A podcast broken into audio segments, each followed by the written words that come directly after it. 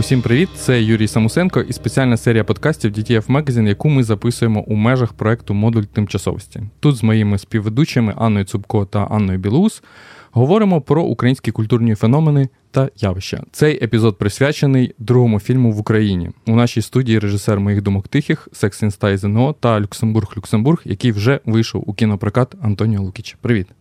Е, привіт, Юра. Скажи, ти вважаєш себе самокритичним? Е, так, максимально самокритичним та людиною, яка занижує очікування від усього в житті. Це Чому? допомагає е, вижити та не розчаровуватись в усьому. Тобто людина, яка заздалегідь, мені люди заздалегідь, вони скоріше неприємні. Ось, і тим приємніше мені потім переконатись в чомусь е, іншому. Ось так само і з прокатом, і з фільмами, і з фестивалями. Тобто ти розраховуєш на щось малесеньке, а потім, коли виходить краще, то ти цьому дуже радієш. Е, ти ще з документального кіно е, працював з темою родини, і на твоїх курсах ти часто говориш про те, що треба знімати про те, що ти знаєш, е, те, що тобі близьке. І дуже часто навіть твоє ігрове кіно це відзеркалення якихось твоїх бажань, страхів, в тому числі родинних. Скажи, що твоя мама думає про Люксембург-Люксембург? Ну, їй не подобається, що у фільмі є певна кількість матюків, мабуть, це це єдине, через що вона цей фільм не дуже радить своїм е, знайомим та друзям. А все інше їй дуже подобається. Особливо їй подобається цей негідник Коля. І мені здається, що мені е, насправді вдалося зробити персонажа, тобто симпатичного негідника, який би потрапити в кращий світ. Е, ну, це в лапках кращий світ Люксембург. Він має перевиховуватись. І взагалі це дуже таке рідкісне явище кіно, де людина е, з поганою перетворюється на хорошу. Ось. Але в цьому фільмі є також і парадокс, що не завжди з хорошими людьми трапляються хороші речі. Іноді це диво може трапитись навіть з тим, хто на нього не заслуговує. Ось, можливо, це буде якийсь спойлер до фільму. Все, що я намагаюся зараз зробити в інтерв'ю, це пояснити людям, е, може, не дотичним до кіно, хоча це не є ваша аудиторія. Е, чому на українське кіно взагалі варто ходити, і як пояснити, в чому його цінність. Ось, і якщо говорити про, мабуть, найголовнішу цінність Люксембургу, то це фільм, який е, дарує відчуття впізнаваності. Впізнаваності може не самого себе, а бодай реальності в якій ця історія відбувається. Хоча цей фільм знімався там у 21-му році до повномасштабного вторгнення, і, звичайно, певні теми вони вже звучать по-іншому. А твоя мама вважає, що Люксембург Люксембург кращий за мої думки тихі? А, я, до речі, улюбленіший фільм? Можемо її зателефонувати зараз і спитати, бо я ні, цього дзвінок другу. Вона вона казала, що я осоромив її на всю країну з думками. Зараз вона переживає за ці матюки. Вона такий головний цензор взагалі усіх е, медіа, що виходять там про фільми. І Вона дуже переживає за те, як продаються квитки зараз на покази. Ось через через що ми трішки так стурбовані тим, як як зробити так, щоб люди пішли в кіно. Хоча це не є найголовнішою проблемою сьогодні, але тим не менш, це така дефіцитна індустрія кіно, і ти проходиш через багато випробувань, там три роки життя витрачаєш, аби розповісти там півтори годинки історію якусь. Ось, І щоб їй розповісти, оці родинні зв'язки, так, дійсно потрібно ну, якось, якесь певне е, життя прожити. Мені здається, що взагалі автор він вичерпний, тобто він може зробити декілька історій в своєму житті по-справжньому унікальних. Далі він або повторює самого себе, або стає ретранслятором якогось свого світовідчуття, але щось принципово нове він вже не розповідає. Ось. А ти радишся з нею, чи ти показуєш їй вже готовий продукт, і вона робить це ти коли казав про незручні запитання. Ну, Ми ми працювали влітку над звуком на студії Довженка, і так сталося, що мама була в Києві, вона приходила в студію якраз на момент, де були оці пару матюків. Тобто це дуже такі навіть, ну не дуже такі цнотливі матюки, але але матюки. Ось. І вона дуже розчарувалася в мені, як в сині. Сказала, що вона від такого взагалі від мене не очікувала, що я таким чином приманюю якісь там ну, нечисті сили до свого життя. Ось, Хоча це просто персонаж, який так говорить нечемно. Тобто я задіяв всі інструменти, аби показати цього негідника Колю. Я дуже великий прихильник фільмів Клінта Іствуда, і оця наскрізна, наскрізний герой, якого він грає все життя, мені дуже подобається. Тобто, і Коля це, можливо, якийсь парафраз з цим Клінтом Іствудом. Тобто, це е, такий покидьок е, без принципів, який, врешті-решт, робить щось хороше. А Тобі подобаються пізні фільми Клінта Іствуда? Бо він Мені... там уже такий трошки старомодний стає. Мені всі подобаються. Тобто ти слідкуєш за цими фільмами вже як, е, я не знаю, на якомусь навіть фізичному рівні. Тобто ти впізнаєш кожну там нову зморшку на його обличчі. Ось, Хоча навіть там, де він не грає, здається, справа Річарда Джуела, це взагалі е, ну, це шедевральний фільм з дуже правильним, крутим актором. Е, Давай поговоримо ще трошки про прокат, бо е, я знайшов е, одне інтерв'ю, в якому ти говориш про те, що для прокату моїх думок тихих у тебе було чотири успішних компоненти, точніше, чотири компоненти, які були для успішного прокату. Я не буду називати які, е, щоб ти, може, трошки помучився і сам згадав, але е, чи є в тебе успішні компоненти або компоненти, знову ж таки, для успішного прокату Люксембургу-Люксембургу? Все все йде якось дуже зараз складно там і. Я я навіть не знаю. Найуспішніший компонент е, у фільмі, мабуть, це головні актори, які повністю ну, витягнули всю цю історію. Тобто вони оживили е, сцени, репліки, діалоги і ну, насправді задали якийсь такий е, правильний вектор розвитку цього фільму.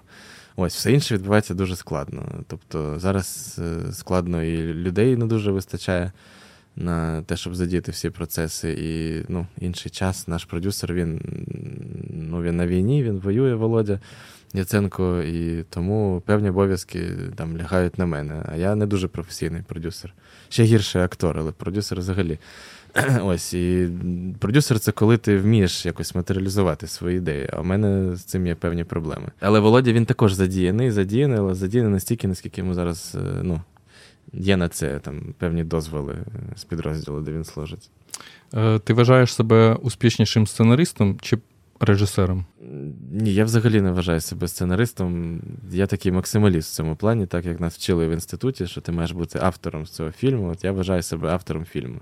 Тобто я його написав, я його зняв, окей, трішки трішки зробив, е, може, таку нечесну штуку, використав чужу музику, але музика, можливо, це єдине, що є чуже в фільмі. А ти б хотів е, писати музику ще й для свого фільму? Ні, ні, тоді б я перетворився на там людину оркестра, і щось одне в цьому було б дуже погане: або музика, або фільм. Е, Дійсно, ти працюєш е, майже виключно, я би сказав, з, зі своїм текстом. Е, і мені цікаво, чи готовий ти екранізувати, наприклад, книгу, яка б тобі сподобалась? Я екранізував Секс Інста ЗНО за сценарієм Паші Острікової Жені. Він, до речі, теж був у нас на подкасті. Ми з ним теж частково говорили про написання сценарію до цього фільму. Я думаю, після сценарію Паші Жені мені я я можу екранізувати. А яку книгу книгу ти б хотів, якби була така можливість? Насправді навіть сучасної української літератури так іноді стається, що такі там круті видавництва, як там Старий Лев, там е, певні такі незалежні також надсилають мені там книжки. Там, І і це прикольно. Тобто Там була книжка про анестезіолога, дуже цікава, там е, сучасні історії, там невагітна книжка про маму, ну, яка вже сталася як мама, але не може народити. Ну, насправді дуже багато сучасної української літератури крутої. А ти е. встигаєш все читати? Ну, я пробую, ну пробував насправді. Я давно не читав нічого такого. Іноді дуже складно віднайти ключ до того, аби перенести літературу на мову кіно. Тому що е, ну, кіно все це все-таки мова дії, а література це якби дія перекладена на якісь слова. І це не завжди просто зрозуміти, як екранізувати там книжку. Угу. Насправді, ось. Е, ну, я взагалі кажу про кіно, що це дуже просто. Це взяти, ну, як Хічкок казав, що це взяти е, життя і викинути з нього все нудне. Ось то в моєму випадку кіно це теж дуже просто. Це взяти життя і звузити його до якоїсь історії. Тобто життя воно безмежне, і е, цей фільтр звуження, він у кожного автора він свій. Тобто іноді цим фільтром може стати е, запитання, тобто, яке тебе ну, драйвує протягом всієї цієї історії. Тобто твоя цікавість вона є твоїм провідником до того, аби е, хаос життя перетворився на гармонію фільму. Для Київського тижня критики ти вибирав фільм е, Паперовий місяць Пітера Богдановича. Так. Е, І я знаю, що це так частково перегукується із твоїм кіно, тому що це теж свого роду роуд-муві, але мені цікаво, якби тобі запропонували, наприклад, зняти ремейк в Голлівуді на нього. Ти погодився? Чи для тебе є такі радше, речі сакральні? Я би радше погодився зняти ремейк «Мої думки тихі в Голлівуді, ніж паперового місяця. Ось саме тому я прописав це собі в, в цих договорах, що якщо будуть робити ремейк з Меріл Стріп і Пітом Девідсоном, то я стану його режисером. Це саме лише ті актори, з якими ти готовий працювати. Вони просто підходять на ці ролі, вони трішки схожі. Е, ні, можливо, це були б інші актори. Е, Маріса Томей, здається. Ну, вони вже грали з Пітом Девідсоном разом у фільмі King of Staten Island. Е, так, тобі, мені А тобі хочеться попрацювати саме з Пітом Девідсоном? Ні, ні, ні. Просто він колись був на хайпі. Він він добре впорався із сценарієм, до речі, із, із фільмом King of Staten Island. Я взагалі хотів назвати подкаст про проблеми другого фільму, але через те, що фільм тільки завтра виходить у широкий прокат. Е, Ми ще не знаємо, яка буде в нього доля, але проблема другого фільму заключається лише в тому, е, це таке розповсюджене явище, що режисер, автор сценарію, автор фільму. Е, все висловив у першому фільмі, у своєму дебюті, і дуже часто другі фільми страждають через це. В тебе немає такого внутрішнього тиску, що ти, коли перед зйомками Люксембургу-Люксембургу подумав: блін, я, мабуть, вже сказав все, що хотів. От це насправді найменше про що я думав. Тобто, Дійсно? Навіть у мене немає проблеми там третього фільму, я би сказав. Е, це те, що мене менш за все хвилювало, це прокляття другого фільму. Я розумію, що це серйозна проблема. Проблема страху перед тим, аби там не перевершити там, себе минулого там, чи ще щось таке. І я подолав і дуже просто, як справжній якийсь такий е, дзен-буддист, я сказав собі. Зніми просто поганий фільм і все. І будь-що буде. Е, я пам'ятаю, такі речі ти говорив якраз ще е, коли виходили мої думки тихі, про те, що е, начебто перший фільм буде класний, а другий ти вже трошки розслабився. На ньому. Хоча я би не Ні, сказав. Це неправда. Я чуть не здох, поки знімали Люксембург-Люксембург, і радий, що я зараз тут. В, в чому найбільша складність була на його зйомках? Постійна складність це е, примирення власної фантазії з такою суворою реальністю. Все. Тобто, я думаю, це примирення, воно однаково складно, що ти знімаєш кіно в Україні що ти знімаєш кіно в Ірландії чи там десь в Чехії, це це однаково складно. Тобто не завжди чиясь навіть дуже багата фантазія мириться з такою складною формою, як кіно. Саме тому не завжди книжки вони можуть бути добре екранізовані, не завжди там якась медійна людина вона впорається з тим, що є фільмом. Тобто це повинна бути певна відповідність. Ось І там, де оці дві такі е, сутності між собою вступають в конфлікт, починаються проблеми. Ось, Тобто ти я не знаю, просто фізично не можеш втілити те, що ти хочеш, там, чи не вистачає бюджету. Ну, я можу б які, якісь там конкретні випадки навести. Е, давай... Ти не можеш написати історію там хрещеного батька і екранізувати її там десь на сокорках, наприклад, тому що це буде дуже дивно. Може смішно, але це не буде та, така. Ну, але якщо це буде якийсь ем, комедія абсурду, наприклад, або ще щось. Я знаю, що ти показував, наприклад, Golden Love uh-huh. Павла Острікова, і це якраз ем, кіно про швидкий дейтинг, який е, переноситься у е, маленьке Супер. село. Да, це класний Ось приклад. якраз власне оце, uh-huh. ці парадокси. Тому я думаю, що ну не знаю. Я, наприклад, би хотів побачити хрещеного батька на теремках можливо, у вигляді короткого метру, але угу. типу комедійно. Менше з тим. Це буде комедійно, ось в чому справа. Тобто е, кіно вигадали не ми. Це треба визнати. Визнати, що кіно в тій формі, в якій всі ми його любимо, воно десь народилося. На схилах там Голлівуду, і це кіно вигадали люди, які навіть не знали там англійської мови дуже добре. Там Френк Капра він приїхав в Голлівуд в Лос-Анджелес, коли йому було 9 років. Він був звичайним сицилійським хлопчиком. Там Фрідріх Мурнау, там Ерік фон Штрогін, багато-багато тих е, там угорські оці брати, я забув яких е, прізвище, там брати Кауфмани, здається. Тобто mm-hmm. це люди, які англійську знали так, як English is my second language. Ось, І коли ти не знаєш мову, ти починаєш створювати щось поза мовою, тобто мовою кіно, мовою там почуттів, якоюсь універсальною мовою. Американське кіно це історія про кіно, яке намагалось порозумітися відразу з усім світом. Ось, А європейське кіно в кожній окремій країні воно намагається взагалі ну, відтворити власну якусь ідентичність та віднайти порозуміння. З власним народом, з власною історією, воно ні на що не схоже. Тобто, це не є кіно універсальною мовою. Ось і в чому проблема, що не завжди форма кіно, яка є вже придумана до нас, вона мириться з тою реальністю і з тим культурним кодом, в якому ми живемо. Це постійна, постійна спроба поєднати, зробити між цими двома штуками друзів. Це це є ну, велика проблема насправді. Окрім того, що європейське кіно також втрачає там зв'язок з аудиторією, тому що як каже Рубен Остлунд, е, там в Америці, коли ти знімаєш фільм, ти знаходишся в економічній небезпеці весь час до прокату, коли ти розумієш, що ось глядачі на фільм пішли, і ти вже якось виправдав ці всі вкладення. Е, ось, а у нас, коли ти отримуєш фінансування, там state funding, тобто якісь гроші від держави, там від фондів, від там Швеції, Німеччини, Франції і так далі. так далі, Ти в економічній безпеці, тому ти не маєш створювати щось, що матиме зв'язок з аудиторією. І це, оскільки це відбувається вже роками, то європейське кіно, воно, мені здається, повністю втратило весь зв'язок з аудиторією. Тобто і поодинокі фільми, такі як там Трикутник смутку. Чи я не знаю, там ну є є певні хороші приклади. Може, трикутник смутку це не найкраще, але це фільми, у яких зв'язок з аудиторією він присутній. Ось і мені б хотілося створювати саме такі фільми. Ем, я згадав е, приклад Мілоша Формана, людини, яка переїхала теж фактично в Голівуд е, і знімала не просто англомовне кіно. Просто упав на землю. Упав телефон. 14 айфон. Ага. До того я ходив в ЗСЄ.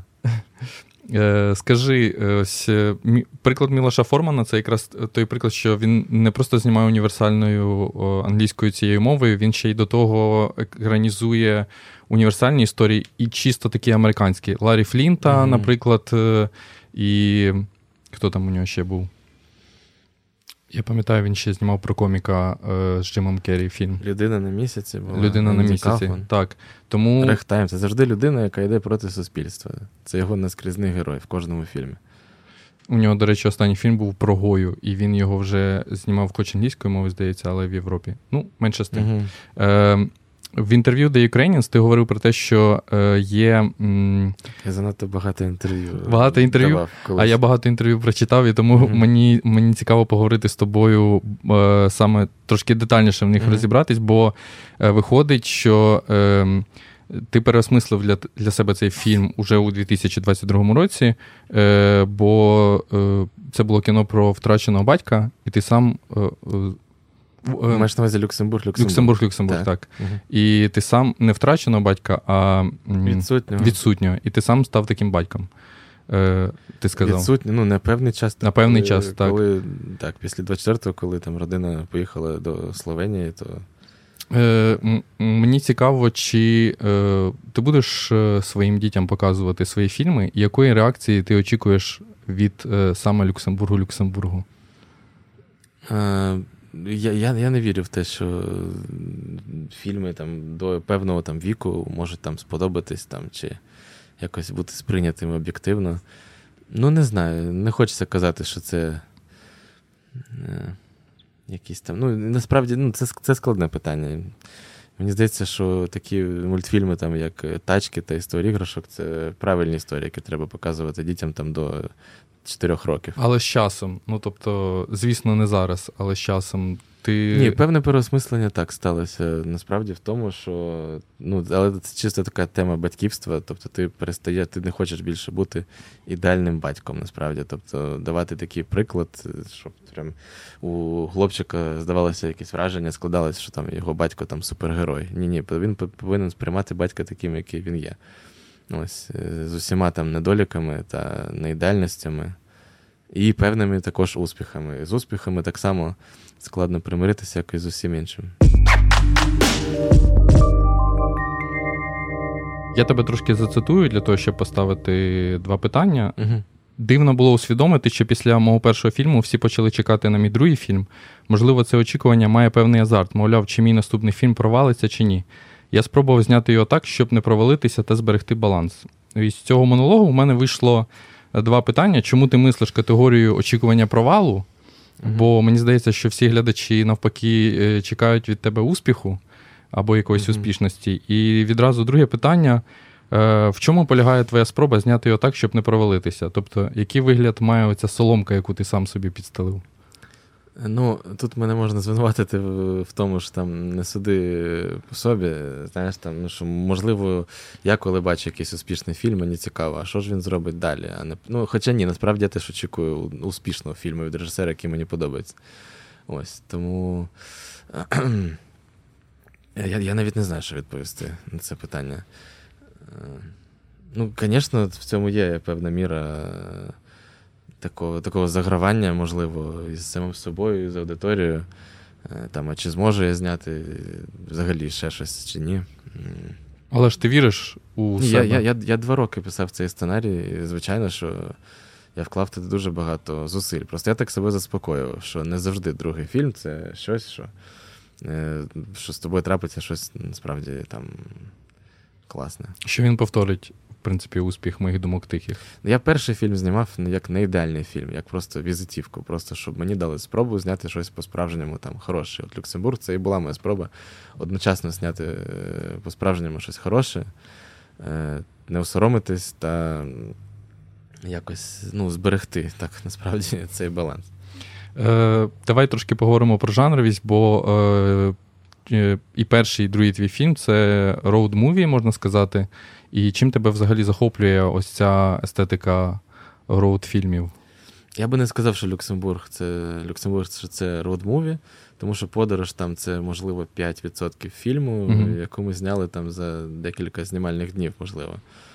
Е, тобто роуд-муві це скоріше внутрішній процес е, в кожному з нас. І Люксембург Люксембург це дуже проста історія так, про людину, яка хоче віднайти свого творця. Тобто, коли кажу творець, я маю на увазі там не тільки е, батько. І для мене це є як як е, драматургія і не надшел. Я не знаю, як це правильніше перекласти. Ну, так і залишимо, мабуть. Тобто, це драматургія в якійсь чистій формі, коли. Головний герой прагне до якогось дива. І зустріти там Бога це є оцим дивом. Тобто це дуже проста історія. Тобто, коли людина з нашого світу намагається потрапити в якийсь омріяний світ, який в його уяві є Люксембург. Але так, парадокс в тому, що Люксембург не виявляється чимось особливим, і він розуміє, що, мабуть, вдома насправді краще. Тобто в цьому є такий прихований патріотизм насправді. Е, ще хотів запитати тебе про автомобілі. Е, є така передача Comedians in Cars Getting Coffee, де е, головний ведучий вибирає коміку автомобіль, на якому вони їдуть по каву. uh І він вибирає автомобіль саме по по якихось внутрішніх якостях, по тому, як він асоціює цього коміка. Е, скажи, у своїх фільмах ти вибираєш машину, щоб вона була чимось схожа на героя? Е, мені машину обрати складніше, ніж головних героїв. Тобто курганний агрегат відразу там Амілі Раміль відразу якось ми їх там затвердили. Інша справа, що потім ми довго ще домовлялись, намагалися достукатись до них, бо вони не повірили, що це справжня людина їм пише Антоніо Лукіч. І думаю, що це за чувак, як його насправді звати. А машину обрати було по-справжньому складно. Тобто нам була потрібна машина, яка була би е, символом дуже такого великого, потужного батька е, в 90-ті, яка би дожила до сьогодні і навіть доїхала б до Люксембургу. І це, мабуть, найголовніша така фабульна деталь mm-hmm. фільму. Це було непросто, тому що всі на Мерседеси, кабани, вони були вже тисячу разів використані. Там BMW є 34 вони теж були в багатьох фільмах про 90-ті, це такі були погані ілюстрації. Ось, І тому, коли знайшлася оця Volvo S90 Royal Level 3 Executive, ми відразу ж поїхали її дивитись на метро лісову. Це був такий кастинг машини, коли вона їздила в кадрі там туди-сюди. Ми Е, ну, Цей кастинг закінчився тоді, коли нам показали, що на задньому сидінні там працюючий холодильник. Ми зрозуміли, що це машина, яка б дійсно дожила до сьогодні, і колись була таким символом потужного батька, а сьогодні стала просто такою тачкою е, там, пацана з провінційного містечка, який слухає в ній фонк там, і е, там, возить дівчат. Не вистачає лише такого телефону, який в автомобілях ось ще є. Там була комплектація з телефоном. Ага. Е, на жаль, е, не вийшло. Не всі мож... нам, нам вистачило і холодильника. Хоча телефон він завжди яскравіше, можна його заявити, ніж е, холодильник. Е, Цікава ще твоя така експертна думка, як саме українського режисера, який е, вариться в о, українській кіноіндустрії. Е, Знаю, що в Америці після Другої світової війни Взагалі, жанр роуд-муві він взагалі розцвів, тому що uh-huh. стало зрозуміло, що можна знімати не лише фільми про те, як е, на автомобілі їде чоловік і жінка, і вони подорожують, а е, знімати і двох чоловіків, які подорожують, і в цьому виникає певний конфлікт. Е, Теж в одному з інтерв'ю ти говорив про те, що ми часто знімаємо фільми про те, як люди подорожують в автомобілях, або взагалі, в принципі, подорожують. Ти не думаєш, що це пов'язано теж з системою війни? Що саме з 2014 року, коли почалась підтримка Держкіно, е, і режисери, в принципі, взялися за цю тему? Здається, з 2014 року, як я це відчуваю, родмуві, воно скоріше пов'язано з постійним внутрішнім пошуком, пошуком там самого себе, ідентичності, свого місця, дому, пошуку порозуміння між поколіннями що є такими наскрізними темами в багатьох фільмах. Там Від додому, там через вулкан до там Стоп Земля. Це постійна спроба якось е, ну, поговорити між між двома там якимись там різними там поколіннями. Ну, я, я не знаю, це, мабуть, е, скоріше про пошук. Ніж про втечу, я би так сказав. А американське кіно і там неореалізм це було скоріше про те, що камери вийшли зі студії, uh і там декорації е, перетворилися з картонних там на справжні. Тому uh це скоріше було технічне. А в нашому випадку це не технічна особливість uh кінематографу, а більше так ну, творча, змістовна. Ти вже почав розповідати про плани на третій фільм. Я розумію, що про нього зарано говорити, тому що е, все ще може змінитися і в сценарії, і в історії, і так далі. Але е, ти говорив про те, що ти, начебто, формуєш таку трилогію про незручність. uh Е, І в мене питання: що викликає в тебе найбільший дискомфорт, крім е, запису цього подкасту? Ні, до речі, запис цього подкасту жодного дискомфорту не викликає. Е, Ну, господи, насправді. Ну, багато чого в житті. Життя це дуже конфліктна історія. І Біблія дуже добре це описує як подорож е, там, якимось полем з випробовуваннями. Тобто, е, мені здається, взагалі, що знову наша там бесіда перетворюється на проповідь, але у Бога взагалі з нами єдина мова, якою він з нами спілкується, це мова випробовувань. І там драматурги, сценаристи вони намагаються віднити цей зв'язок з чимось якимись вищими силами через е, те, щоб перекласти своє життя на історію постійних якихось випробовувань. Це завжди незручно. Тобто, колись я жартував, що для мене кіно це взагалі дуже просто це взяти актора, поставити в незручні обставини і подивитися, як він буде з цього викручуватись. Ось це буде хороший кадр. Тобто, за таким принципом, той самий Рубен Осланд він і працює. Тобто він кожну сцену доводить до самого, до самої такої фінішної точки, досліджує цей крінж, незручність. Ну, Мені це комфортно. Тобто, це є такою, таким емульгатором, чи як це сказати, літерою Є, яка робить так, що там моя фантазія знаходить своє якесь логічне продовження у світі, в якому я живу. А це народження і закінчення школи в місті Ужгород, навчання в Києві. І зараз ну, е, війна по всій Україні, де тільки можна опинитися. Е, ну, ти міг би сказати, що ти знаходиш комфорт в дискомфорті?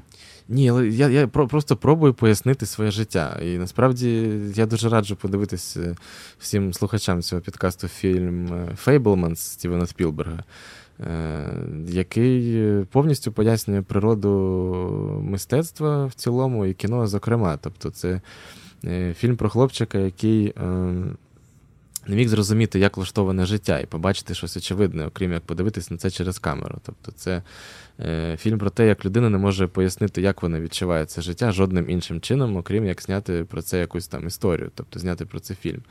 І я чесно скажу, я дуже. ну, я прям, У мене були сльози на очах після цього фільму, після кожної там третьої сцени, тому що я впізнавав, я відчував оцей якийсь, е, якийсь такий я не знаю, такий глухий кут е, людини, яка не може навіть сказати, що вона відчуває, окрім як е, зняти про це. Це фільм, який пояснює природу мистецтва. І насправді Спілберг зняв всі питання, чи буде колись можливо знімати там автобіографічний якийсь фільм про режисуру. Ні, тому що Фейблман це зробили краще. Краще, ніж вісім з половиною, краще, ніж.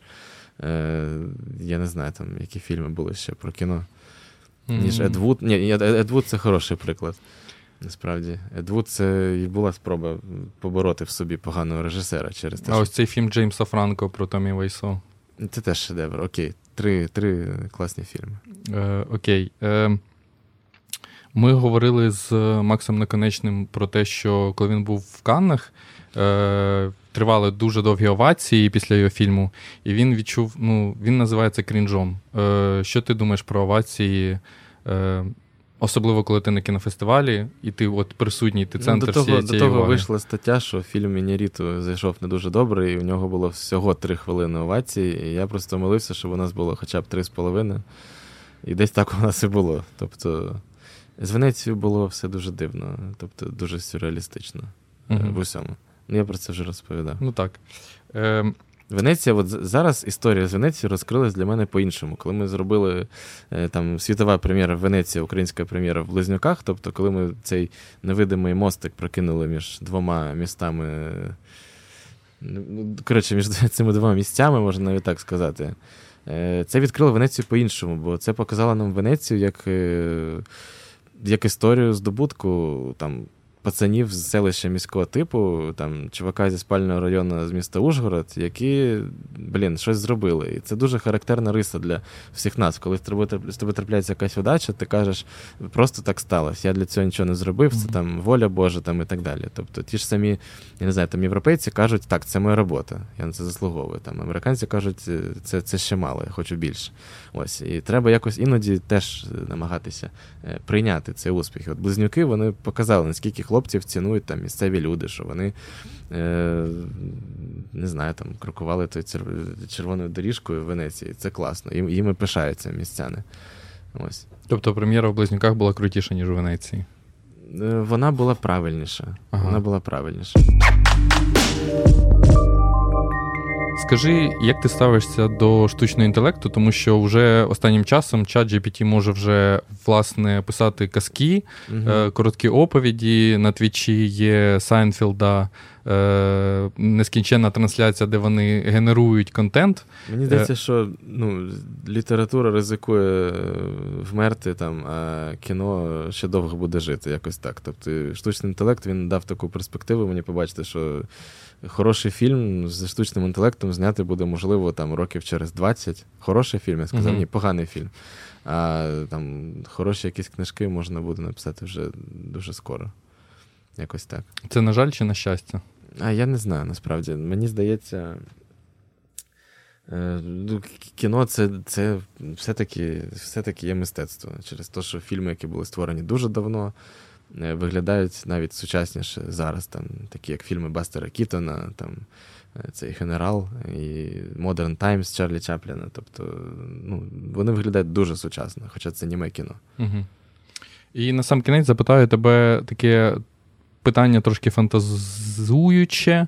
Е, як би ти як ти вважаєш, як твої герої фільмів і моїх думок тихих і Люксембурга Люксембурга зустріли 24 лютого 2022 року? Mm. Як би вони діяли? Як би вони чи де вони зустріли? Я все таки ну, уяв... давай давай як. як е... Я уявляв, що Вадим був би десь в Канаді. там... Уже.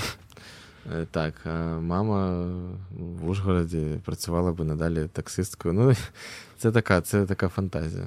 Ага. А Люксембург, Люксембург? Герой Люксембургу, Люксембургу. Е, Ну, скільки ну, Це дуже дивно, але, мабуть, так само, як і в реальному житті. Е, ну, Вася він же поліцейський за історію, mm-hmm. поліцейський з міста Лубни, тобто людина, яка вміє поводитися зі зброєю. Не знаю. Вася міг би і служити, Коля. Е, Коля теж. Я не знаю насправді. Могли б бути волонтерами, такі, як хлопці сьогодні. Дякую тобі, Антоні, за розмову. Дякую, Юра. Я тобі дав би приз найпідготовленіший Дякую. журналіст в світі. Дякую. взагалі-то. Е, це був подкаст DTF Magazine. Почуємося.